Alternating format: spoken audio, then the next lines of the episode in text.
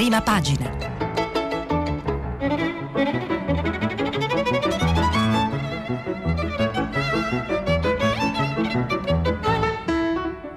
Questa settimana i giornali sono letti e commentati da Gianni Barbacetto, inviato del Fatto Quotidiano. Per intervenire telefonate al numero verde 800 050 333. Sms WhatsApp, anche vocali, al numero 335 56 34 296. Eccoci qui, buongiorno cari ascoltatori. Oggi mercoledì 24 giugno eh, non c'è un argomento che occupi le, pagine, le prime pagine dei quotidiani in maniera trasversale, sono molti gli argomenti eh, e i giornali se li disputano tra di loro eh, cercando, eh, puntando chi sulla eh, riapertura della scuola, sulle nuove regole per riaprire le scuole a settembre, chi eh, su un grande scandalo milanese, una, nuovi arresti, una nuova Tangentopoli milanese attorno all'ATM, l'azienda dei trasporti, chi altri invece al turismo che fa fatica a ripartire dopo l'emergenza ehm, eh, coronavirus, chi, e poi ci sono tutti i temi della politica naturalmente, le mh, mm, polemiche interne ai partiti e le proposte per ripartire fatte dai partiti come quella di eh, tagliare almeno per un po' l'IVA.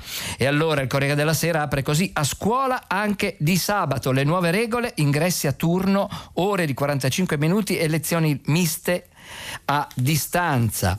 Repu- ehm, Repubblica invece apre sul turismo deserto Italia, crollano gli arrivi.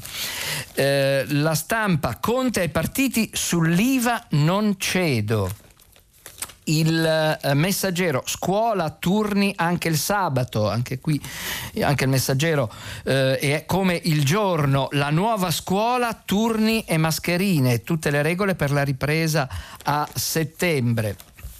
Invece il fatto quotidiano che apre così Ecco come si ruba nella capitale morale, Neo Tangentopoli, retata a Milano per gare truccate in ATM.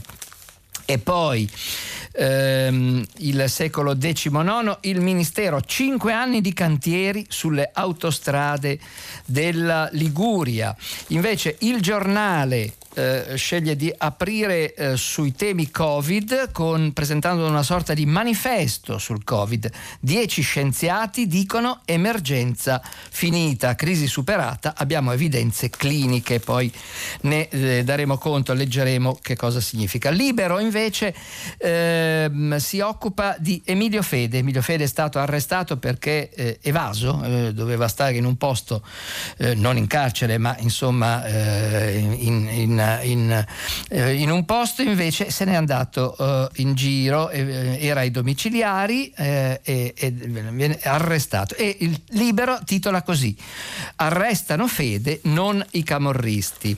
Il manifesto invece si dedica alla colpi di coda del Covid nel mondo, falce e macello. Colpo di coda del virus in Europa, la Germania in ansia per il focolaio del, matit- del matatoio, eccetera. La verità apre con le intercettazioni segrete tra il vice del CSM e l'uomo del crack di Pop Bari, una vicenda eh, diciamo che, che, che, è nota un po' agli specialisti, diciamo, non è un, un, un argomento mainstream mainstream, ma poi ne renderemo conto. Anche Avvenire eh, invece apre sulla scuola, a scuola a turni eh, a settembre su banchi distanziati in diversi orari, al sabato e con mascherina. Temi eh, economici invece per l'apertura del Sole 24 ore, Gualtieri, che è il ministro dell'economia, priorità al costo del lavoro. E allora partiamo dalla scuola il uh, Corriere della Sera uh, ci dedica, oltre che l'apertura in prima pagina, tutta la pagina 2 e pagina 3 e eh, viene spiegato, come anche in altri giornali, quali sono le linee guida per riprendere la scuola dopo, vac- dopo la pausa delle vacanze. È una bozza del Ministero dell'Istruzione concordata con le regioni. La, ci sarà la possibilità di ridurre le ore a 45 o 50 minuti e bisognerà andare a scuola anche il sabato, ingressi a turno, lezioni un po' più brevi, ecco come si tornerà a scuola. Alle materne i bambini non dovranno portare le mascherine, gli educatori avranno invece delle visiere trasparenti. Ci sarà l'educazione civica, oddio c'è già ancora, ma eh, ci dice il Corriere della Sera che eh, sarà eh, rafforzata, l'educazione civica nelle scuole medie e superiori saranno due ore al mese obbligatorie, senza voti, eh, e da settembre tornerà obbligatoria a partire dalla scuola dell'infanzia. Avrà dedicate almeno 33 ore all'anno, si studierà la Costituzione, lo sviluppo sostenibile e la cittadinanza digitale. A proposito di questo, eh, anche Repubblica dice ehm, ehm, in maniera però racconta questa cosa ma in maniera più eh, critica eh, perché ehm, eh, viene raccontata la, la, la, la, progettata ripartenza a settembre eh, con le linee guida del Ministero, restano le mascherine, un metro tra gli alunni, sì alle lezioni il sabato, le classi potranno essere divise in gruppi, ma il titolo è Scuola Azzolina decide di non decidere, scelgano i presidi come ripartire. Eh, Repubblica questo dedica anche un commento eh, per la firma di Chiara Saraceno, i nostri ragazzi e la sciatteria della ministra, anche qui molto critica nei confronti della eh, ministra dell'istruzione. Lo scandalo della disattenzione sulla scuola sembra non avere un limite, eh, scrive Chiara Saraceno. La ministra dell'istruzione ha fatto avere la sua proposta di linee guida a regioni e sindacati, da cui emergono solo due cose chiaramente, entrambe preoccupanti. La prima è che in nome dell'autonomia scolastica, che viene comoda quando dal centro non ci si vuole assumere responsabilità, viene delegato totalmente alle singole scuole scuole come garantire il ritorno alla didattica in presenza. Eh, mm, prosegue. La seconda la seconda cosa che emerge da queste linee guida è che la ministra eh, apparentemente non si rende conto che sia i turni che sia la didattica mista richiedono di aumentare i docenti, perché non si può chiedere agli insegnanti semplicemente di sdoppiarsi per fare a un gruppo la didattica in presenza e all'altro quella a distanza, o il turno mattutino e poi quello pomeridiano. Al contrario, nelle linee guida è scritto chiaramente che il miliardo a disposizione per il personale dovrà essere dedicato preferibilmente all'assunzione di bidelli e assistenti. Che la ministra intenda il problema della scuola in epoca di Covid-19 come una questione prevalentemente di spazi e sorveglianza emerge anche dalla sua interpretazione delle proposte di attivazione delle risorse educative delle comunità locali, avanzate sia dall'associazionismo civile sia dallo stesso comitato consultivo da lei insediato, ma evidentemente non ascoltato.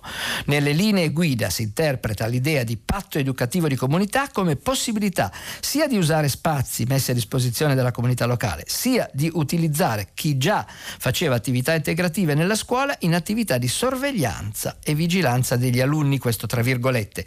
Assente del tutto, eh, continua eh, Chiara Saraceno, l'idea di una organizzazione complessiva della didattica che si apra alla comunità locale, a competenze e attività esterne organizzate in modo non estemporaneo, l'unico modo che potrebbe consentire una effettiva attività educativa in presenza, arricchendola. Infine, nelle linee guida non si fa eh, menzione eh, dei nidi eh, né dei servizi educativi per la primissima infanzia, un settore che la ministra ha ignorato sistematicamente fin dall'inizio, delegandolo di fatto alla ministra della famiglia, dimenticando che dal 2017 i servizi per la primissima infanzia fanno parte a pieno titolo dei servizi educativi, quindi sono responsabilità del suo ministero. Questa sciatteria e mancanza di rispetto per i nostri figli, per le giovani generazioni, sono davvero intollerabili. Durissima Chiara Saraceno in questo suo intervento su Repubblica. Poi la Mm, l'altra questione legata diciamo, alle conseguenze dell'epidemia eh, son, eh, sono eh, le conseguenze, le ricadute sul turismo ed è proprio Repubblica che apre così turismo, deserto, Italia. Crollano gli arrivi rispetto al 2019, rispetto all'anno scorso, c'è il 55% di presenze in meno e 23 miliardi di euro di mancato fatturato. E, ehm, dunque, eh, c'è una eh, pagina, eh, nelle pagine interne, sempre di Repubblica, L'estate delle città d'arte deserte, perso un turista straniero su due, Firenze sotto i eh, 900.000 pernottamenti, a Venezia hotel occupati solo a metà, i voli dall'estero crollati del 91%. La stima è che nel 2020 i visitatori non italiani scenderanno cin- del 55% con un buco di 23 miliardi. E eh, non c'è solo questo, c'è anche il ehm, Corriere della Sera che in prima pagina ehm, eh, racconta i rapporti tra eh, l'Italia e eh, gli Stati Uniti dal punto di vista delle comunicazioni e anche del turismo. I turisti americani sono preziosi per i fatturati degli operatori turistici italiani. Ebbene, l'Europa pensa di fermare gli americani per l'epidemia, scrive Giuseppe Sarcina eh, da, dagli Stati Uniti. Uniti, l'Europa potrebbe chiudere i confini ai cittadini provenienti dagli Stati Uniti. Il provvedimento scatterebbe dal primo luglio, quando l'Unione Europea riaprirà i suoi confini esterni. Potrebbe aprire i suoi confini esterni, ma non agli Stati Uniti. La ragione della chiusura sta nel fatto che le autorità americane non starebbero garantendo sufficienti misure di contenimento del coronavirus. Anche cittadini provenienti da Brasile e Russia sarebbero sottoposti a identiche restrizioni da parte eh, dell'Europa eh, c'è la guerra dei visti, insomma, eh, racconta eh, Giuseppe Sarcina. Da Washington l'Europa pronta a bloccare i viaggiatori americani, L- l'Unione Europea sarebbe ancora preoccupata dai contagi USA e d'altra parte c'è anche eh, il, il, la, la, la, contromisura americana, cioè Trump ferma gli ingressi eh, dei lavoratori anche italiani eh, negli Stati Uniti, frontiere sigillate fino al 30 31 dicembre prossimo Donald Trump chiude le frontiere per circa 525 mila persone in cerca di occupazioni.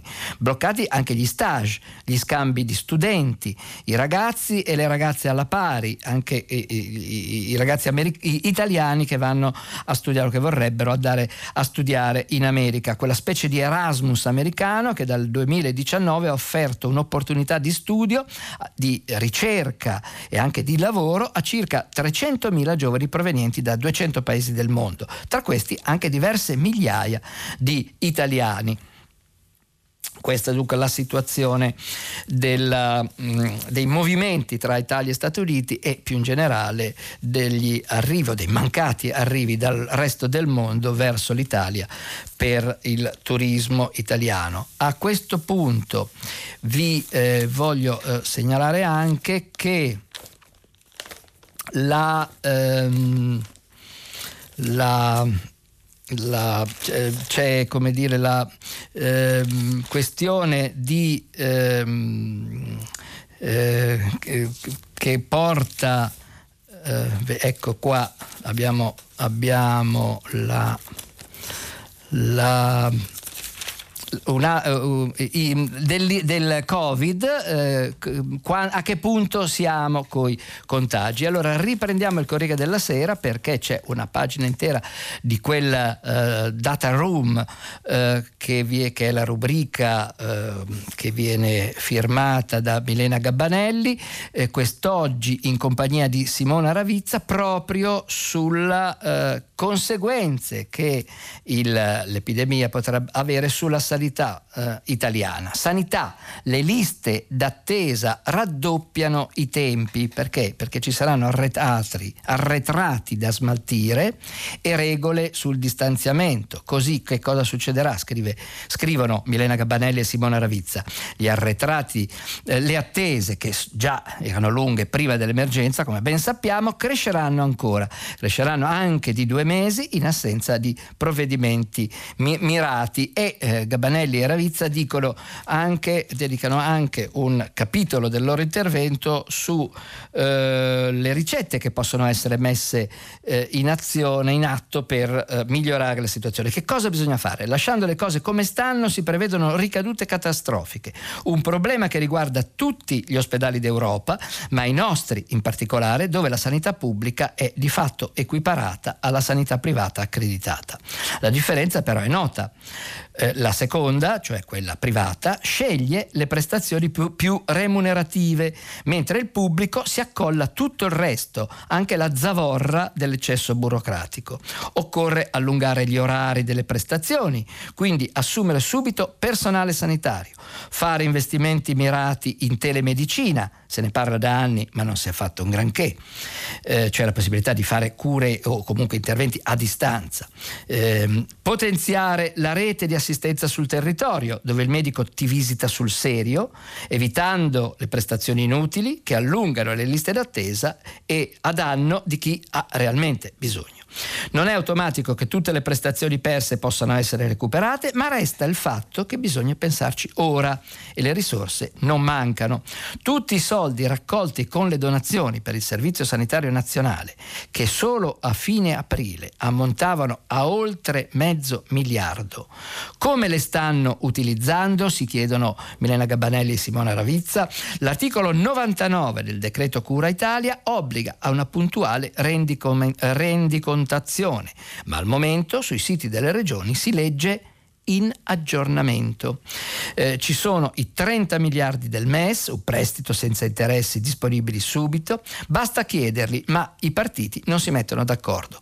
Infine, il modello organizzativo. Per cambiarlo bisognerà individuare assessori, direttori sanitari, direttori generali con competenze sanitarie e manageriali dimostrate sul campo e non per spartizioni politiche, come avvenuto finora in troppe regioni e che il Covid, ahimè, ha messo a nudo sulla pelle dei cittadini. Così Milena Gabanelli, Simone Ravizza oggi eh, sul Corriere della Sera. Per il resto la situazione è quella che, che, mm, eh, di, la cui tendenza è dimostrata già nei giorni scorsi, contagi mai così bassi da quattro mesi, scrive Mariolina Iossa sul Corriere, solo 122 positivi in tutta Italia, 62 in Lombardia, la Lombardia resta diciamo metà del problema. Oh, eh, e in, in 12 regioni invece non si registra più alcuna vittime. Vi segnalo un'intervista di Laura Cuppini al primario di rianimazione del Niguarda Guarda, che racconta una bella intervista, un bel racconto del, di ciò che ha fatto Roberto Fumagalli, direttore del Dipartimento di Anestesia e Rianimazione del Niguarda di Milano, che racconta la sua esperienza diretta in questi mesi. Da settimane però dice nessun caso grave, ma questo virus ci ha già ingannati. Eh, l'ultima domanda di Laura Cuppini al dottor Fumagalli è come vede il futuro. Penso che dobbiamo essere positivi ma anche attenti attenti a continuare a usare le mascherine, evitare gli assembramenti, a lavare le mani. SARS-CoV-2 ci ha ingannato più volte, tutte le previsioni si sono rivelate sbagliate, però non siamo stati sopraffatti.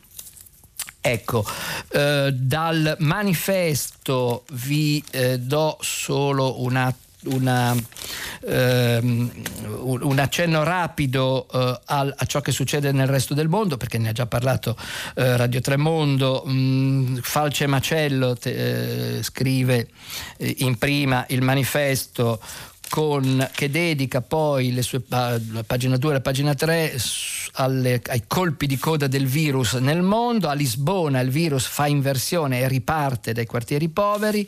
Nel Portogallo, periferia d'Europa, per la comunità internazionale ora è diventato un pessimo alunno.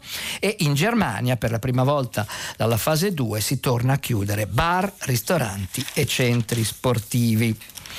Da questo saltiamo a, cioè passiamo a un altro dei temi che eh, sono trasversali un po' nei giornali eh, e, che, e, che, raccontano le incredibili gesta di eh, un eh, in, dirigente dell'ATM di Milano, l'ATM mm, è l'azienda dei, turi, del, dei trasporti municipali, che eh, per, al, per, due anni, eh, almeno per due anni, ma probabilmente per molto di più, ha truccato ogni gara, ogni eh, fornitura dell'azienda dei trasporti eh, gravandolo con quella eh, tassa eh, che, si incassava lui che si chiama tangente. Tangenti per gli appalti del metro Milano, un dirigente tra i 13 arrestati, in manette Bellini e manager dei fornitori. Eh, uno che fosse uno, scrive ehm, Luigi Ferrarella sul Corriere della Sera, uno che fosse uno, uno straccio d'appalto regolare in meno di un anno di intercettazioni da ottobre 2018 a luglio 2019, la Guardia di Finanza milanese non l'ha proprio trovato tra tutti quelli che dentro l'azienda dei trasporti del Comune di Milano passavano per le mani del responsabile degli impianti di segnalamento e automazione delle linee 1, 2, 3 e 5 della metropolitana. È Paolo Bellini, 54 34 anni, da 25 anni in ATM. Ah, eh, al punto che prima il pubblico ministero Giovanni Polizzi e poi la GIP, il giudice dell'indagine preliminare Lorenza Pasquinelli, nel motivare ieri eh, 12 eh, arresti in carcere e un arresto ai domiciliari per turbativa d'asta, corruzione negli appalti ATM, sconsolati constatano che non è emersa, qui iniziano le virgolette, non è emersa neppure una procedura di gara pubblica negli ultimi due anni che non sia stata alterata in misura più o meno penetrante dall'intervento abusivo di Bellini a favore di una o più delle imprese. E non sono mica aziendine, no, questo lo aggiungo io, perché c'è la Alstrom ferroviaria, eh, c'è l'engineering informatica, eh, c'è gli impianti civili, civili, c'è la CFT, eh, le, le, le, insomma eh, la Siemens Mobility, insomma, eh, grandi multinazionali e aziende nazionali, eh, tutte dicevano, abbassavano la testa e dicevano sì, invece di correre a denunciare il tentativo di corruzione, dicevano sì e accettavano le condizioni di questo personaggio che eh, in qualche modo eh, ricordava e addirittura ricordava con con nostalgia i bei tempi di Tangentopoli eh, perché diceva ah, voglio, eh, vorrei tanto avere un, sistema, un, un conto gabbietta, eh, evocava il conto di Greganti in cui appunto metteva i proventi delle tangenti.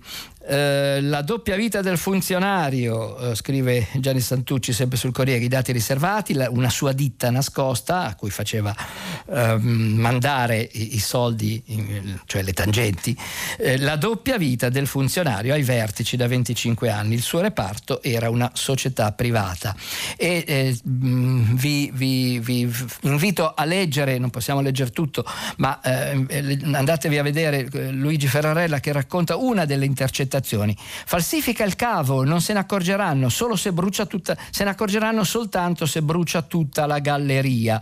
Sono le istruzioni che dava eh, intercettato eh, questo Bellini, devi falsificare le carte e io la coperta te la metto. Se sul cavo c'è stampigliato FC 16, devi, tu lo, lo, lo, devi scartavetrare e lo ristampi R18. Ci sono le macchine apposta, lo facevamo 30 anni fa in ferrovia.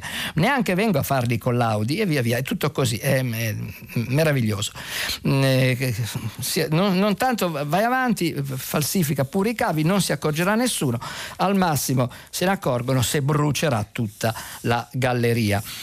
Eh, dalla, eh, Cor- dalla Repubblica, che dedica alcune pagine a questo, vi, eh, ehm, a questo scandalo vi segnalo l'articolo di Ilaria Carra che, eh, eh, che ci segnala che le mazzette eh, in ATM erano anche sul sistema imputato di essere la causa delle frenate pazze in metro. Ora se siete di Milano, se siete venuti a Milano negli ultimi mesi, beh, difficile in effetti, ma mh, mm, eh, eh, saprete che il metropolitana milanese ha questa stranissima cosa unica al mondo e cioè che tu entri in, in, in, in metro e hai dei cartelli che ti dicono tieniti bene, attaccati bene al tram, cioè attaccati, so, stai, stai, stai, ben saldo perché ci possono essere delle frenate eh, bruschissime e ci sono uh, stati una trentina di incidenti, ci sono alcune, mol, cioè, cioè una trentina di persone ricoverate in ospedale per appunto queste frenate brusche. Ebbene, ora salta fuori che nelle carte eh,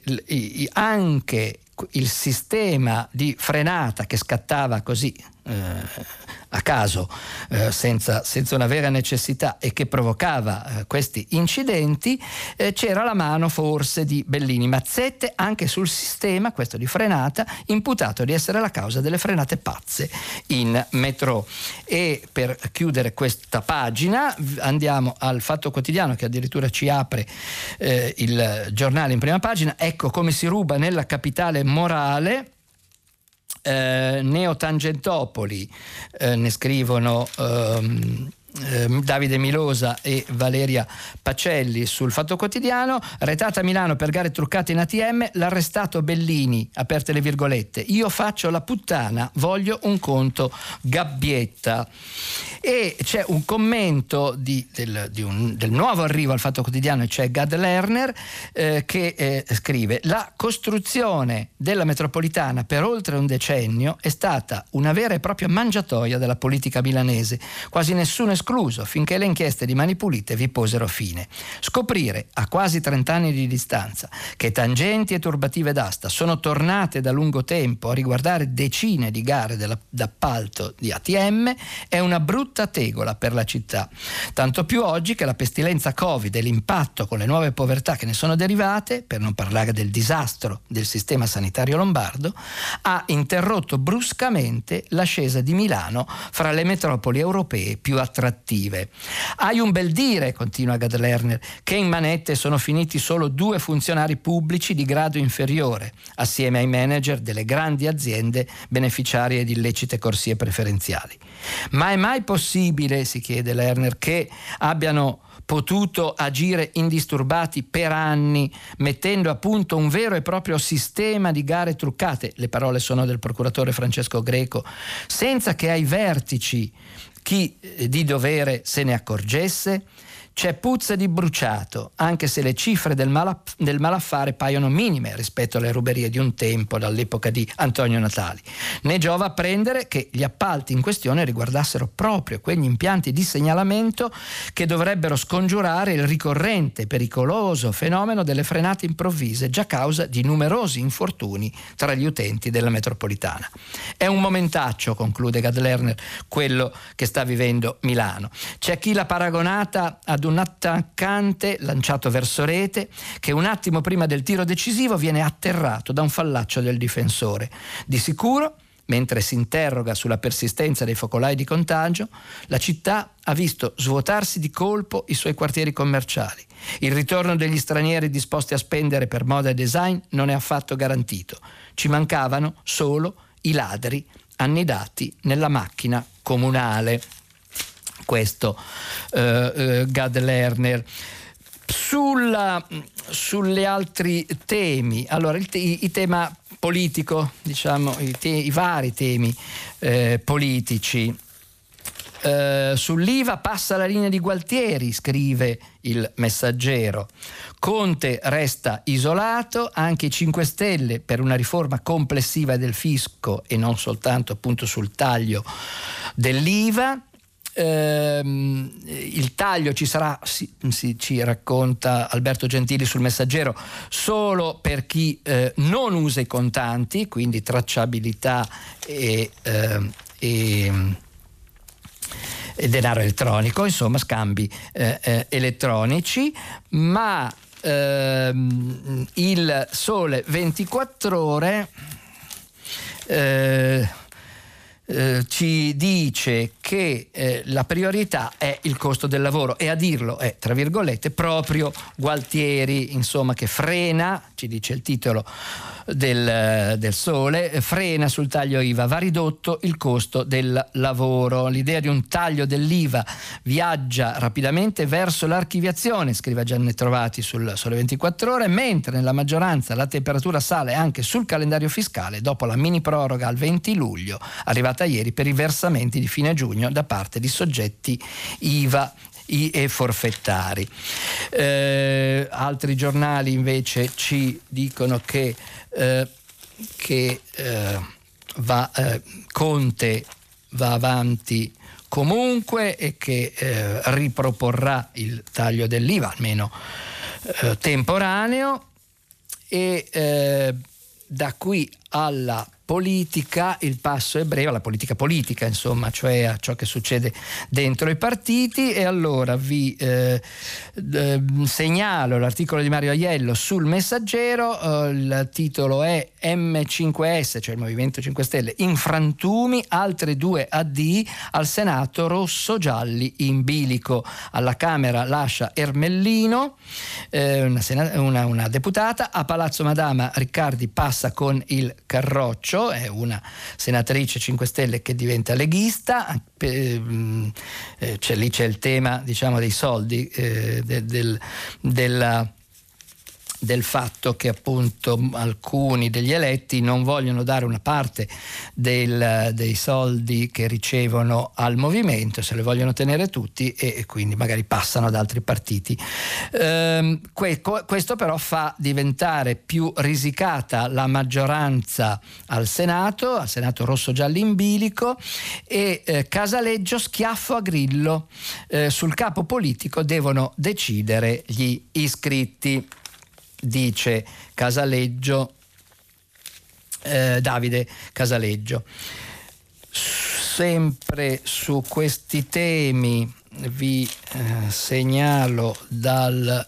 Eh, No, torniamo, torniamo, per un attimo alla questione milanesi perché vi eh, volevo segnalare un'altra vicenda importante che ha comunque rilievo nazionale perché è la riforma così o l'abbattimento dello stadio di San Siro. San Siro meno cemento, intesa tra comune e club, Milan e Inter che vorrebbero un nuovo stadio e abbattere il Beazza, resta però il nodo dei costi e soprattutto di quanto costruirci attorno. In realtà l'idea di fare un nuovo stadio serve per, per cosa? Per eh, costruirci attorno alberghi, spazi commerciali, eccetera, eccetera, grazie alla legge sugli stadi. Eh, andatevelo a leggere Maurizio Giannattasio che ne scrive sul Corriere. Eh, dalla stampa invece vi voglio segnalare un tema che è specifico, un, che non ho trovato su altri giornali, a cui viene dedicato eh, la pagina 2 e la pagina 3 e un ampio richiamo con foto in prima. Donne, disabili e migranti, Italia è il paese dei diritti negati. E Francesca Paci che ne scrive non è un paese in progress l'Italia e non perché sia fermo. Vantiamo pietre miliari importanti come la legge Basaglia che a 42 anni dalla sua approvazione resta una delle più significative riforme della storia repubblicana, nonché atto fondativo di un nuovo approccio all'intervento psichiatrico, studiato ora ben oltre i confini nazionali. Eppure la foto della realtà restituisce un'immagine distorta di cotanto ingegno. E allora, eh, pagine 2 e 3, eh, disabili dimenticati, donne discriminate, viviamo in un paese di diritti negati. Eh, la fotografia è, è di un rapporto della ONLUS a buon diritto, eh, che eh, viene appunto raccontato da Francesca Paci e che eh, ci mostra quanto pochi siano gli investimenti nell'istruzione, siamo indietro anche nelle garanzie alle comunità eh, gay, lesbiche, eccetera. Eh, accanto c'è un'intervista sempre di Francesca Paci a eh, Luigi Manconi, sociologo, che è pessimista, le garanzie ormai sono sotto attacco, i nostri giovani sono rimasti senza tutele, la cultura è poco sensibile ai diritti, non abbiamo neanche la coscienza della comunità. Eh, ancora dal Fatto Quotidiano vi segnalo eh, una paginata su una cosa successa 40 anni fa a San Siro, cioè il concerto di Bob Marley, eh, così eh, quando Bob Marley a San Siro mandò in fumo gli anni 70 e poi eh, ancora vi, vi eh, segnalo invece la ehm, la, un, una, una, questione più politica che è, eh, che è appunto che prendiamo dalla stampa. Eh, Zingaretti ora teme l'effetto Slavina. Uniti nelle regioni o cadrà tutto. È un avviso a Renzi, ci dice Carlo Bertini. Eh, finiamola col tafazzismo, dice Zingaretti, no, cioè non facciamoci del male eh, stiamo uniti eh, oppure alle regioni, nel senso eh, cioè quando ci saranno le elezioni ehm, regionali Mm, il, centro-sinistra potrebbe perdere. E su questo vi rimando ad uno schema, pagina 9 del Corriere della Sera, dove c'è la, eh, la cartina dell'Italia con le regioni al voto, che sono Veneto, Marche, Liguria, Toscana, Campania e Puglia, con i vari candidati, eh, con i candidati che si ricandidano come Luca Zaia, in Veneto come Giovanni Toti, in Liguria eh, come Michele Emiliano, in Puglia come Vincenzo De Luca, in Campania e poi gli sfidanti eh, del gli sfidanti nelle varie regioni e, che si contenderanno il, eh, il posto. Uh, Zingaretti di, accusa gli alleati, cioè sostanzialmente eh, i renziani e eh, i 5 Stelle, ridicolo dividersi, può finire male, noi al governo ma con tanti no, le destre invece combattono unite. Eh, poi viene dedicata una una, un ritratto dal Corriere della Sera di, eh, firmato da Antonio Polito a eh, uno dei candidati, e cioè eh, Stefano Caldoro, che si presenta in campagna per il centrodestra eh, contro il, il, governatore sceriffo, cioè Vincenzo De Luca. E eh, Antonio Polito racconta che a Caldoro, dalla fedeltà a Craxi agli sgambetti di De Mita, la terza vita di Caldoro in politica da 35 anni per il centrodestra destra, dice Antonio Polito, è la scelta più dignitosa. Poi ancora eh, dalla, dal eh, secolo XIX invece vi eh, vi segnalo che cosa succede in Liguria, ma ormai siccome c'è molta attenzione sui cantieri e sulla ripresa che potrebbe venire da questa attività, il Ministero dice che ci sono cinque anni di cantieri sulle autostrade della Liguria e eh, ne approfitto per capire che cosa succede, ma ormai è una specie di annuncio che di giorno in giorno stiamo facendo, che cosa succederà della ehm, eh, dell'accordo o della rottura tra il governo e Atlantia sulla gestione delle autostrade. Eh, il secolo XIX dice che c'è un'intesa vicina tra governo e Benetton. Eh, cioè, che, che, sia vicina, ce lo diciamo da alcuni mesi, boh, vediamo. Eh, la, l'ipotesi che viene fatta dal secolo XIX e anche da altri giornali è che ci siano nuovi azionisti che entrano nel gruppo autostrade, che il gruppo Benetton scenda sotto il 50% e che entrino appunto mh, capitali pubblici attraverso cassa depositi e prestiti. Eh, 3 miliardi per Genova e tariffe più basse. Serviranno 5 anni di lavoro per mettere a posto le gallerie della Liguria. Migliorino, il super ispettore del Ministero, non prospetta soluzioni in tempi brevi. La Procura ha notificato al direttore di Tronco Nanni un avviso di garanzia. Sì, perché c'è uno scandalo. Eh, anche qui non c'è soltanto quello di cui abbiamo scritto, eh, abbiamo letto mh, mm, eh, su, alla TM di Milano, ma c'è, c'è qualcosa anche In Liguria, mancati controlli ai tunnel, viene indagato il direttore Ligure, il responsabile di Tronco Mirko Nanni, verrà interrogato nei prossimi giorni in procura a Genova. I pubblici ministeri Cotugno e Puppo contestano il reato di omissione di atti d'ufficio. Eh, siamo diciamo mm, più leggeri rispetto al, alle accuse pesantissime di corruzione che, ven- che, vengono, che arrivano invece dalla ehm, eh, città di Milano.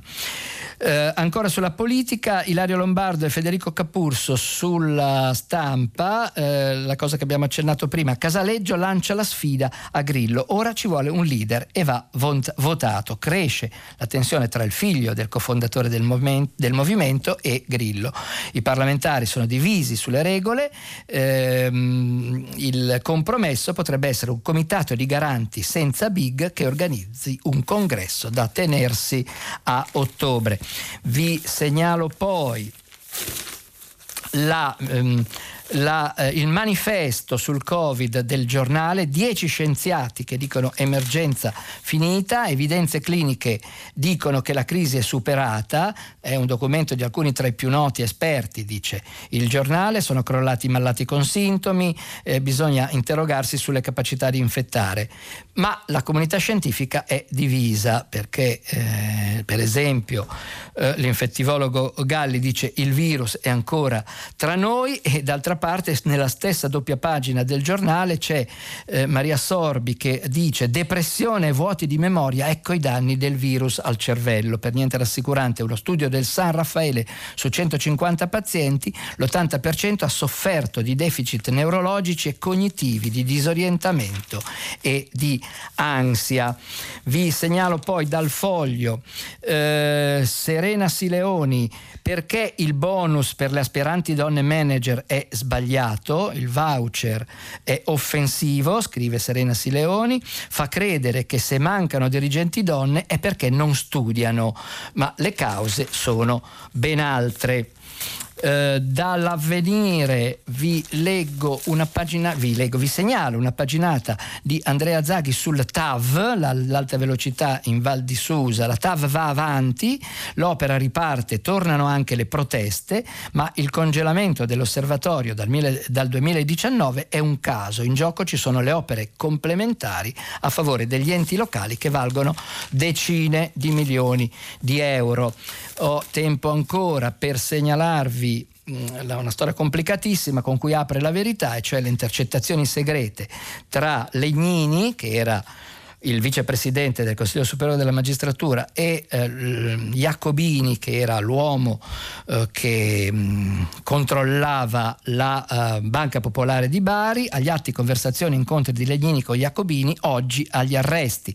L'Istituto Pugliese si era aggiudicato la tesoreria dei magistrati con un bando ferragostano. Tancredi dice ta- telefonate per la campagna elettorale. Eh, con questo abbiamo terminato il tempo a nostra disposizione, ora uh, una breve pausa pubblicitaria, tenete pronti messaggi, telefono, voce per intervenire perché tocca a voi tra qualche istante. A dopo. E adesso è il momento delle vostre voci, dei vostri interventi, delle vostre domande. Filo diretto con voi ascoltatori. Eh, già sono arrivati molti messaggi, vi ricordo che li stiamo pubblicando tutti sul sito eh, di Radio 3, messaggi sia scritti che vocali. Vediamo subito chi c'è in linea. Pronto? Buongiorno, salve, sono Andrea da Napoli. Buongiorno. Eh, io ho chiamato per eh, segnalare diciamo, la, l'amarezza, forse anche la sorpresa, ma l'amarezza profonda che mi ha eh, colpito nel sentire lo stralcio dell'intercettazione eh, riguardo alle vicende di tangenti mm, per la metro di Milano, perché eh, io sono un ingegnere elettrico e so che eh, la sigla di un cavo Uh, nelle intercettazioni si dice cancella la sigla del cavo e metticene un'altra, insomma, e la sigla di un cavo um, corrisponde, identifica la rispondenza a precise norme tecniche e queste norme tecniche, uh, se c'è poi una norma di legge che pre- prescrive che in una galleria ferroviaria, ad esempio, metropolitana, si usi un certo tipo di cavo, in genere per motivi di sicurezza. Quindi diciamo, pensare che uh, la scelta, insomma, dettata invece da altri motivi di interesse evidentemente economico porti ad alterare caratteristiche impattanti sulla sicurezza di, di tutti della collettività è una cosa veramente diciamo, triste, insomma, così l'ho interpretato. Sì, altro che triste, disperante direi perché mh, addirittura appunto in quell'intercettazione che, ho, eh, che vi ho letto si diceva lo, lo facevamo vent'anni fa in ferrovie, quindi vuol dire diciamo, che c'è un, una pervicacia, una continuità eh, di sistema insomma, nella corruzione italiana eh, che, che, non bada, non dico alla dignità, ma neanche appunto alla possibilità che ci siano ca- eh, conseguenze gravissime, no? come appunto, che venivano peraltro evocate, non, non, non, si, non si, accorgerà nessuno, dicevano gli intercettati, eh, a, me, a, meno che non scoppi un incendio in galleria, ecco appunto.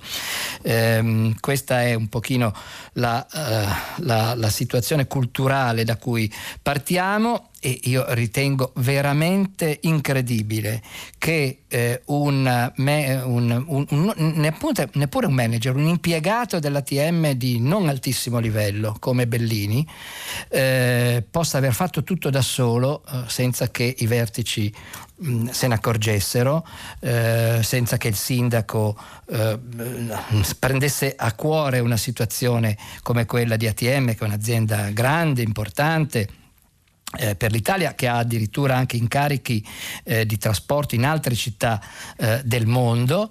Eh, ecco, io, io, trovo veramente incredibile che un, un, un impiegato insomma, di medio livello riesca da solo a costruire un sistema. Evidentemente c'era qualcuno che non vedeva, non sentiva e non parlava. Pronto? Chi c'è in linea? Pronto? Tocca a lei. Sì, Pronto? Sì, ci dica. Sono Pasquale da Roma, buongiorno Barbacetta, buongiorno. Senta, io eh, volevo, eh, mi è venuto in mente questa mattina di definire il governo eh, Conte come un governo ecumenico. In, in, che senso? Che da un lato ci sono queste continue defezioni, ieri ce n'è stata un'altra rispetto a una deputata dei 5 Stelle che è andata a, alla, alla Lega però dall'altro c'è un lavoro di tessitura che Conte fa nel bene e nel male, come gli stati generali o altre iniziative, che tendono a tessere proprio una tela, un senso di coinvolgimento. Allora, questo abbiamo visto l'opposizione ultimamente che ha avuto delle, dei, dei, segnali di disponibilità, ma stessa Forza Italia.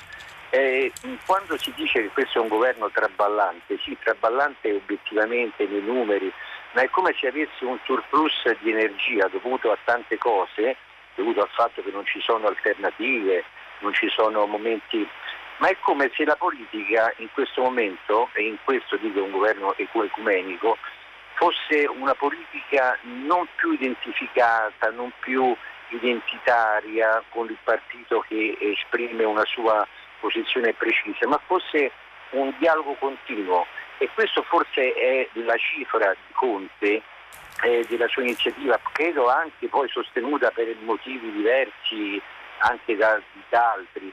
Però ecco, mi dà l'idea di un governo che continua ad andare avanti nonostante tutto proprio per questa vocazione che ha a coinvolgere, a coinvolgere, a coinvolgere. Poi chiaramente la, la crisi economica si arriverà darà un, un colpo di spugna sicuramente, però è una cifra che io non sento molto spesso nei, nei commenti, e cioè eh, si parla di Conte come uno che eh, si muove così in modo equilibrista tra una cosa e l'altra, ma secondo me c'è, questa, c'è un'identità di fondo, che è questa identità ecumenica, cioè come un voler coinvolgere in un dialogo poi sulla bontà di questo dialogo non sappiamo, ma è la struttura stessa del governo che secondo me è una struttura ecumenica. Questa è una, è una definizione mi è data stamattina, gliela butto là così. Poi so che lei è molto arguto per cui mi saprà rispondere. Ha capito la differenza tra sì, sì, il no. reale e, e l'immaginario? Perché questo ponte al 61% per esempio, anche, sono tutti elementi che messi insieme mi danno questa idea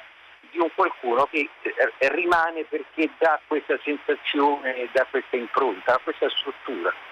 Grazie Pasquale. la. Grazie Pasquale. No, non, ho, non, ho, non, ho, molto altro da aggiungere, questa è una sua, una sua idea. Io, quello che posso notare è la discrepanza tra eh, gran parte della stampa che da mesi, da, da sempre, da, da, fin dall'inizio del governo Conte, eh, ha, ha, lo ha raccontato come un governo in bilico, come un governo incerto, come un governo che sarebbe caduto di lì a poco e la realtà invece, che invece ehm, così non è, eh, non che non ci siano problemi per carità, ma insomma, e poi anche appunto dall'altra parte anche il consenso oggettivo, eh, ce lo dicono i sondaggi, io non credo tantissimo ai sondaggi, però il fatto che eh, la figura stessa di Conte abbia una...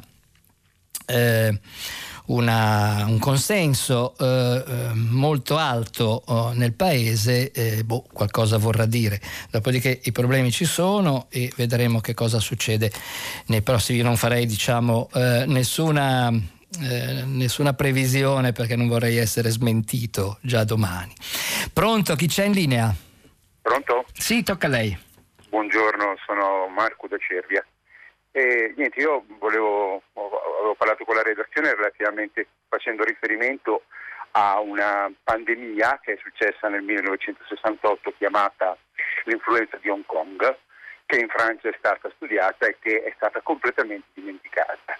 E eh, la motivo si chiedevano tutti come mai una influenza che ha fatto un numero di morti non dissimile dal Covid è stata completamente dimenticata appena 50 anni fa cioè abbiamo ancora più memoria dell'asiatica o della spagnola e questa è stata completamente dimenticata.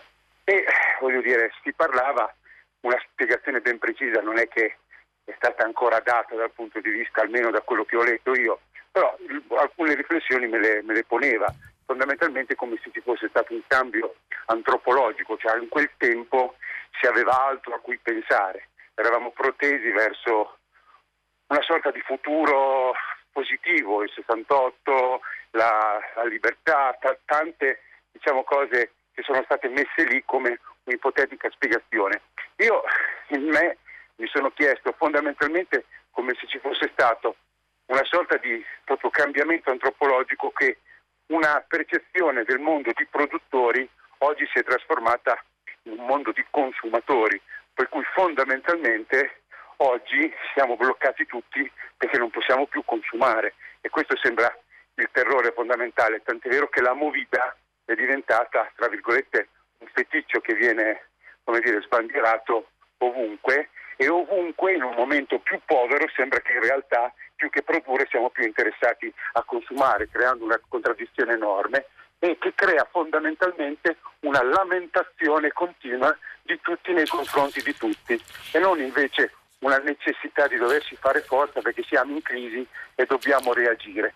Cioè, questa è un pochino una contraddizione che io trovo, è come se proprio ci dovessimo essere trasformati fondamentalmente esclusivamente in consumatori, non tanto in produttori. Per cui fondamentalmente è sempre questo che viene fuori. Per cui il diritto negato, non il dovere o la necessità di rispondere in maniera un pochino più adulta rispetto a questa modalità, ma in realtà il, il desiderio dell'adolescente che perde, tra virgolette, un po' l'infanzia e per cui ha paura di prendere la responsabilità dell'adulto e chiaramente ha bisogno sempre, tra virgolette, di essere coccolato col desiderio del consumo e del bene effimero. Questo è un pochino Grazie Marco. Grazie Marco, accogliamo questa sua riflessione sociologica su, su, su, quello che è successo e quello che c'è oggi e a questo proposito lei mi ricorda una cosa che eh, mi ero segnato per leggere ma poi non ne ho avuto il tempo sul messaggero e cioè l'intervento di Alessandro Campi che dice cose abbastanza simili, cioè viviamo ormai, scrive Campi, eh, nella società del lamento permanente, petulante e universale, uno dei lasciti peggiori della pandemia pandemia, anche se la tendenza al pianisteo con richiesta di risarcimento urgente era già chiara da tempo. Tutti chiedono, tutti pretendono, tutti vogliono, tutti recriminano, tutti hanno diritti da esigere per sé, qui e ora, senza preoccuparsi di ciò che vuole o desidera il prossimo e senza pensare che i diritti, a furia di sommarsi, possono finire anche per elidersi tra loro. Questo Alessandro Campi oggi sul messaggero. Intanto voi eh, ci avete mandato mandato, ci state continuando a mandare molti messaggi eh, su vari temi. Eh, per esempio Angela da Bologna eh, ci eh, manda questo messaggio a proposito del data room di Milena Gabanelli oggi sul Corriere. Perché le strutture pubbliche hanno lunghe liste d'attesa ma i tempi si accorciano moltissimo quando le stesse prestazioni vengono erogate a pagamento? E appunto un pochino lo diceva Gabanelli che, eh, che, che, che pagando ehm, la, l'attesa si, si azzera. Eh, chi c'è in linea intanto? Pronto? Sì, buongiorno, sono Maria Teresa da Milano. Io volevo, reagivo alla notizia che lei ha ripreso che si ritorna a parlare dell'abbattimento del Meazza e della costruzione di un nuovo stadio con tutto un quartiere di negozi, di alberghi, come se eh, cioè, si ritorna tutto come prima. E c'è stato il Covid, c'è un problema quindi adesso di crisi molto forte, di, di esclusi, di disuguaglianze che aumentano e non ci si pone la domanda se quelle scelte che erano state fatte prima sono ancora valide adesso, cioè è stato scontato, è così, è un incidente, è passato tutto. Questa cosa veramente devo dire mi scandalizza. Io ho una certa qualche conoscenza dei quartieri cosiddetti periferici di Milano e, e, e so che, cosa sono le disuguaglianze e quindi ci sarebbe, cioè pensare a altre cose, oppure certamente le grandi infrastrutture, ma un nuovo stadio un nuovo, un nuovo shopping center non è un'infrastruttura. Grazie Maria Teresa. No, la, la, la, la, questione del, dello st- nuovo stadio di San Siro l'ho seguita eh, per, per il mio giornale eh, nel tempo e, ed è abbastanza paradossale perché in realtà lo stadio c'entra poco o niente. Eh, le, le, due squadre, Milan e Inter, si sono alleate eh, mm, per dire eh, al comune di Milano eh, abbattiamo lo stadio di San Siro, ne costruiamo uno nuovo, ma questa è diciamo metà del problema. L'altra metà è che c'è una legge che si chiama legge sugli stadi che permette a chi vuole costruire un nuovo stadio di costruirci attorno eh, molte migliaia di metri quadri di edificazione per alberghi, centri commerciali, eh, palestre, eh, zone, insomma, eh, tutt'altro eh, che, che, con lo stadio non c'entra nulla. In realtà è una opera- grandissima operazione immobiliare che viene proposta da due squadre non italiane, di cui peraltro di cui si capisce poco anche la proprietà, perché fondi esteri eh, nei paradisi, domiciliati nei paradisi fiscali, insomma non si capisce eh, chi siano i, i reali proprietari eh, delle due squadre e, e, e, che propongono appunto una nuova cementificazione in una zona di Milano che era rimasta abbastanza verde con la scusa dello stadio. Eh, lo stadio diventa una scusa. Ecco, questa è una cosa che pandemia sì o pandemia no, viene riproposta oggi, ma era un problema anche prima. Pronto chi c'è in linea ora? Pronto? Buongiorno a lei e ai radioascoltatori, sono Andrea, chiamo dalle Marche, da Fermo esattamente. La domanda che eh, il quesito che mi ponevo era questo. Per quale motivo in, in, Italia non c'è una scuola di pubblica amministrazione che formi i dirigenti, i dipendenti e eh, quant'altro in tutti i campi, dalla scuola a tutti gli amministrativi, e, e per evitare che ci siano episodi come quello di, di Milano, insomma, che io le, le sento avendo una settantina d'anni, sento queste cose da, da, da parecchi, parecchi, anni. Premetto che anch'io sono stato un dipendente pubblico con una laurea, ho dato 13 concorsi prima di vincerne il 14, 13 secondi posti, premetto, e senza raccomandazioni e eh, ho sempre per esempio ho pagato le fatture appena arrivavano, impegnavo i soldi, non ho avuto mai un disavanzo negli enti in cui ho lavorato né negli altri in cui mi hanno chiamato e volevo dire che non è, non è che ce contro gli amministratori, ma è contro i dipendenti pubblici, ma è perché ci saranno persone che lavorano, che danno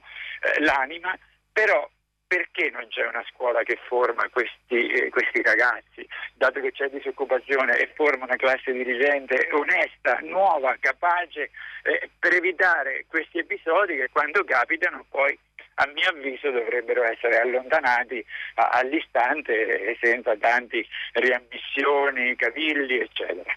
Grazie, Grazie Andrea.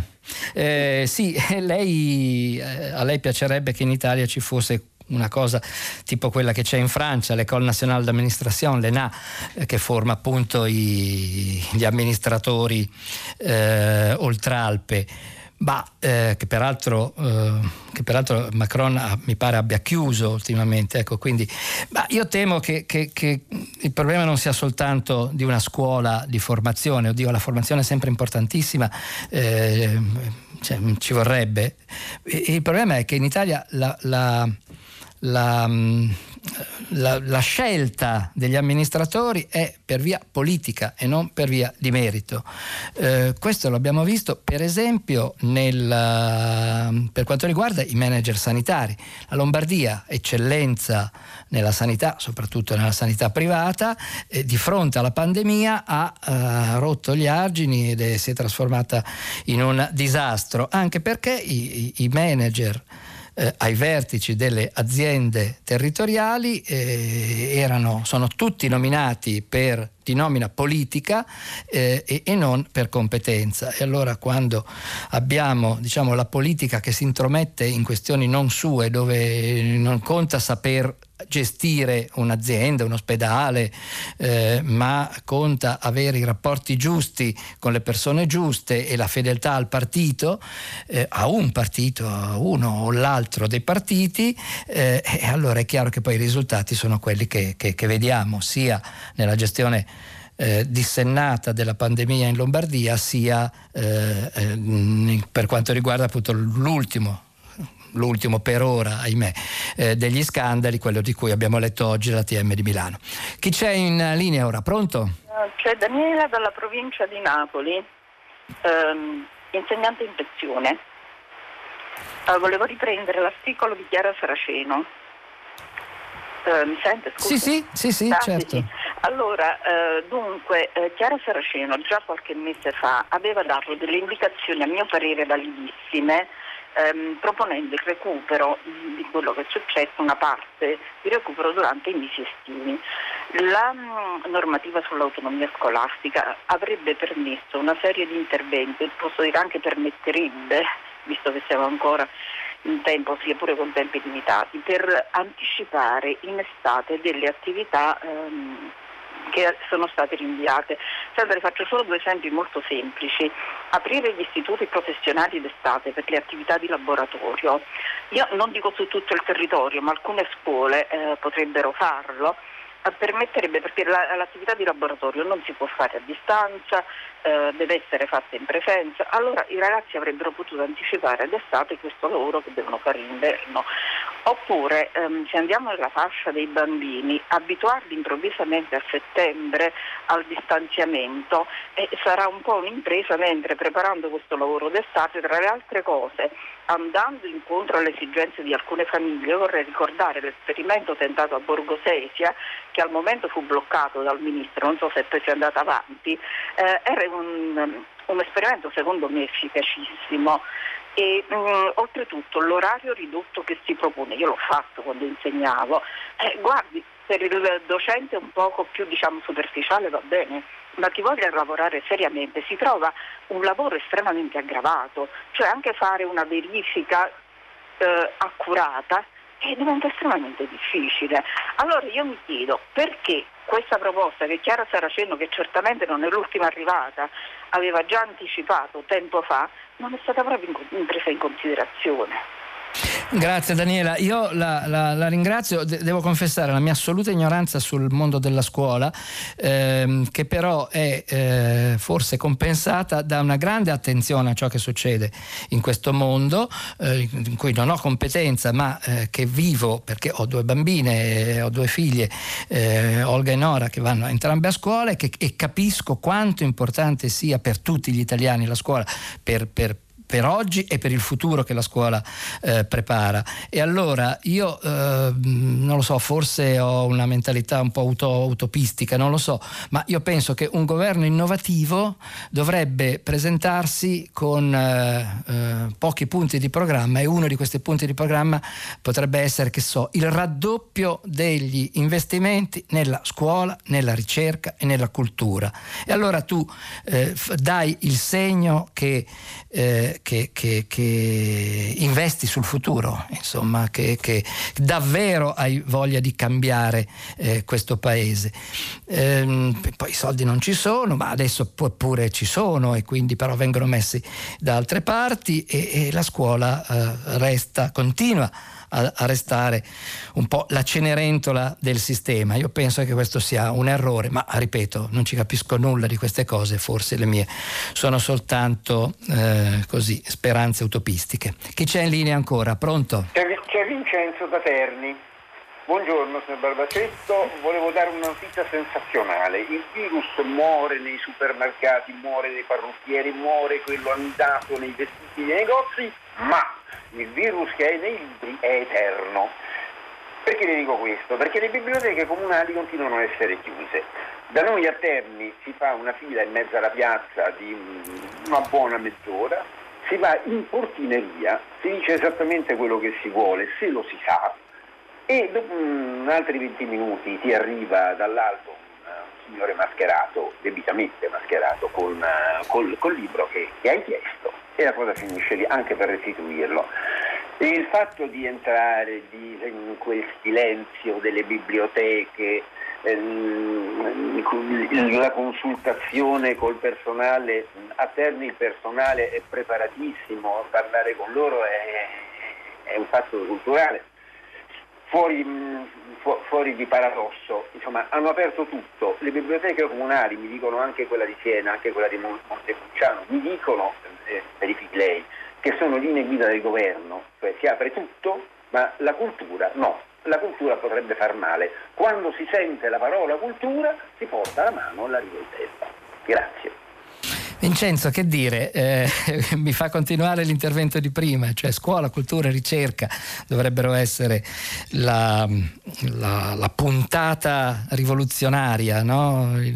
sul banco eh, che potrebbe vincere. Certo, eh, come dire, è, meno, è meno facile.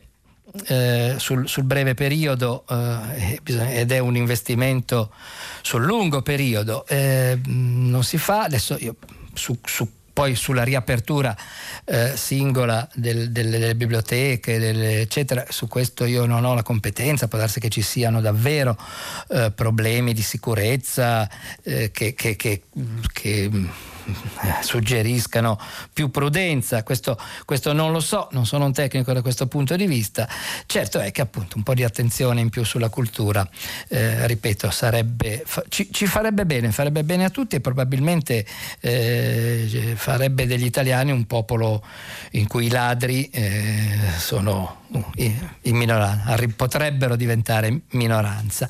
Intanto sono arrivato, arrivati, continuano ad arrivare i vostri messaggi, per esempio, eh, sono un insegnante, mi lamento perché la scuola che si sta progettando non rispecchia nessuno dei criteri essenziali per far crescere il nostro paese, così scrive Vincenzo. Oppure ehm, eh, eh, Adriana che chiama da Sassari, eh, chiamo dalla Sardegna, ho sentito ieri telefonate di lamento per i tempi di attraversamento dello stretto di Messina e quindi della necessità del ponte. No, io eh, non ho mai sentito da tanti anni un discorso chiaro sui costi di manutenzione che il ponte comporterebbe. So quante risorse richiede il ponte di San Francisco e come potremmo noi ehm, garantire con la corruzione, la, miseria, la salubrità del ponte di Messina se i viadotti di terra ferma sono così precari, scrive Adriana, che tra l'altro parla della Sardegna Sardegna, che è un'altra mm, come dire, terra eh, in cui i collegamenti non sono certo facili. Chi c'è in linea ora? Pronto? Pronto, buongiorno dottor Barbacetto, sono Caterina e telefono da Imperia. Ci dica. Io, io vorrei mm, introdurre un brevissimo eh, intervento su, eh, su Gianni Rodari e credo che questo mio intervento si attagli perfettamente ai due precedenti che hanno avuto come, come, come, finalità quella di parlare della scuola e di rilevarne i difetti. Allora, eh, Gianni Rodari per me è stato è stato un grande maestro. Io negli anni 60 ero una giovane insegnante alle prime armi e avevo come allievi eh, ragazzi tra i 14 e i 15 anni, eh, ospiti di una classe di prima liceo scientifico. Ecco, eh, io penso che l'incontro con la pedagogia rivoluzionaria di Gianni Rodari, eh, con la sua poetica innovativa e, e, la sua capacità di eh, veramente di arrivare, arrivare al cuore e anche alla mente di questi ragazzi che poi si sono succeduti nel tempo e tutti hanno avuto eh, la possibilità di incontrare Rodari. Ecco, io credo che Rodari abbia avuto un grandissimo merito, quello di ehm, utilizzare ehm, insieme alla categoria della logica quella della fantastica e secondo me questo è il suo, eh, come dire, la, la, la sua, la, come dire, il suo punto di forza. Ecco, mm, una, una, direi una pedagogia che si serviva appunto della fantasia e, e, e che veniva de, declinata attraverso l'osservazione attenta e acuta eh, dei, dei, giovani, dei, giovani, ragazzi, la, loro, dei loro bisogni, della loro eh, fame di sapere. Ecco. E ripeto, nella mia vita di giovane insegnante allora e di arcaica insegnante di oggi, Gianni Rodari non ha mai smesso di parlarmi. Grazie ecco. Caterina.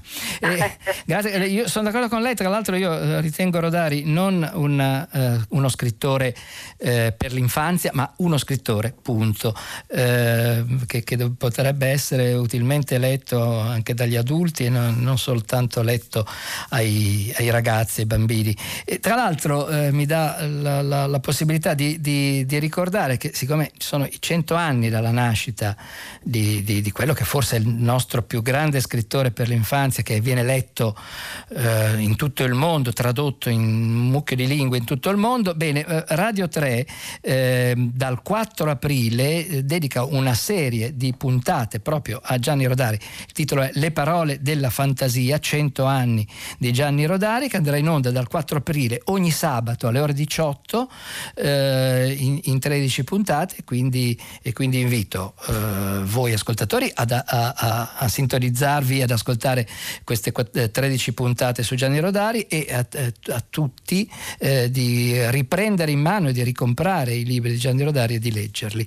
Intanto tra, dai messaggi ehm, c'è eh, Carlo da Napoli che ci dice che a Caserta vi è una scuola di pubblica amministrazione che forma i dirigenti. Giulia da Roma ci dice che a Roma esiste una scuola superiore di pubblica amministrazione, quindi le scuole ci sono, insomma, ma ehm, ecco poi dopodiché i, i, i, funzionari restano di nomina politica. Pronto? Chi c'è in linea?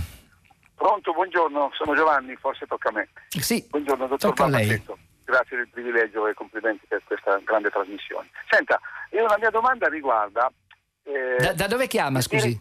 Ah, io chiamo dalle macchine, da Civitanova sto per andare al lavoro. Ecco, ci dica. Eh, eh, niente, volevo fare una domanda, una riflessione sul diritto alla corruzione che è insito in questo nostro paese. Ora la corruzione pandemica chiaramente, un po' come il coronavirus, ma in Italia eh, sotto traccia, diciamo, negli anni, nei, nei decenni è venuto fuori una sorta di diritto alla corruzione come come una cosa ineluttabile per poter procedere nell'economia, negli affari.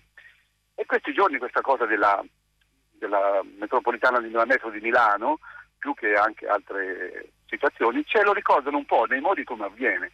E questa è una, una cultura che è venuta formandosi negli ultimi decenni che io poi la riflessione l'ho derivata non tanto da grandi analisti politici che non ne parlano mai in questi termini, ma proprio nel, nel mio rapporto con gli amici, soprattutto con quelli un po' di centrodestra, mi spiace dirlo, ne ho, ne ho tanti, che hanno proprio in odio di più i governanti che hanno avuto meno a che fare con la corruzione, hanno odiato moltissimo Di Pietro, hanno, hanno odiato moltissimo Prodi, odiano tantissimo, anche senza motivazione a volte Conte. Poi vai a scavare, vai a scavare, in pratica in questo paese la corruzione è un male ineluttabile, quasi parificata all'evasione fiscale, per dire, che invece sono due cose differenti. È come se fosse quasi un diritto di qualcuno, tra virgolette, un malcelato diritto, quello di eh, corrompere per poter fare affari o per fare delle cose. Questo penso che sia una lettura un po' provocatoria, ma da lei mi aspetto magari una riflessione se la merita questa mia domanda. Buona giornata e grazie per la risposta. Io credo che lei abbia ragione, cioè che ci sia um, una ampia eh, affermazione nel nostro paese di un diritto alla corruzione eh, c'è, eh, devo dire, con una differenza tra Prima Repubblica e Seconda Repubblica. Nella Prima Repubblica c'era comunque l'ipocrisia eh, che pagava alla virtù appunto il, il, lo scotto di dire vabbè insomma eh, ci hanno beccato, ehm, scusateci ce ne andiamo eccetera. Era, era ipocrita ma eh, si, si eh, dava atto che mm, era, almeno dal punto di vista eh, formale era meglio non corrompere. Nella Seconda Repubblica invece eh, c'è proprio l'affermazione che per fare bisogna rubare e che rubare in fondo così fanno tutti e che, che, che ci si può fare, questa è la vita, l'importante è che poi le cose vengano fatte, eccetera. Io credo che non sia affatto vero, credo che la corruzione non sia un incentivo a fare, ma sia un incentivo a fare male. Eh, eh, e, e, e, a sprecare risorse e, a fare cose inutili e a fare cose appunto addirittura dannose, eh, appunto po, um, eh, sistemi di frenata che poi non funzionano e che, che, fanno, eh, che fanno, dei danni, ponti che crollano, eh, viadotti insicuri, eh, eccetera. E anche qui forse la cultura dovrebbe creare una nuova generazione, le nuove generazioni eh, di persone che non hanno, che hanno il grande senso dei diritti, togliendo questo diritto, il diritto alla corruzione. Pronto? Chi, chi c'è in linea ora? Pronto, buongiorno, buongiorno sono Raniero da Roma. Eh, io ho preso spunto dal dall'articolo riguardante gli eventuali limiti e controlli sul, sul, sugli, sui flussi turistici, per però pensare che in effetti questa, questo, quella crisi indotta dal Covid ha, ha eh, fatto emergere tutta quanta una serie di problematiche determinate da scelte politiche sbagliate eh, che, che non hanno evidentemente tenuto conto né della cura dell'uomo attraverso attraverso la sanità e, e quello a cui doveva, doveva, provvedere assolutamente lo Stato, né attraverso, né attraverso tantomeno la cura del, del territorio.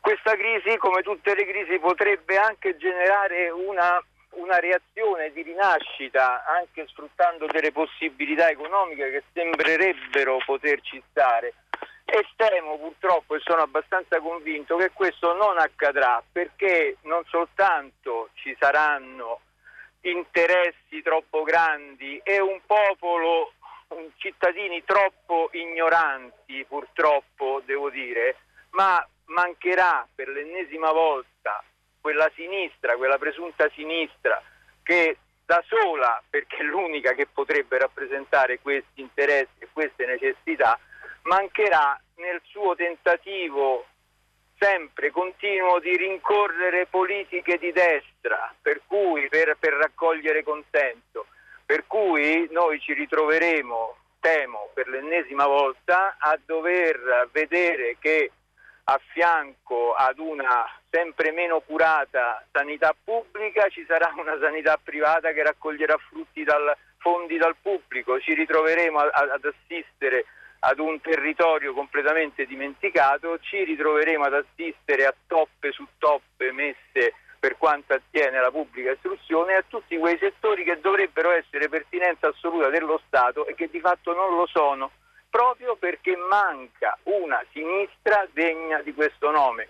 Coloro che si freggiano di questo di questa appartenenza purtroppo nel corso degli ultimi decenni si sono rivelati dei cialtroni, soltanto e unicamente dei cialtroni. Mi scuso. Grazie, per, eh... grazie Raniero.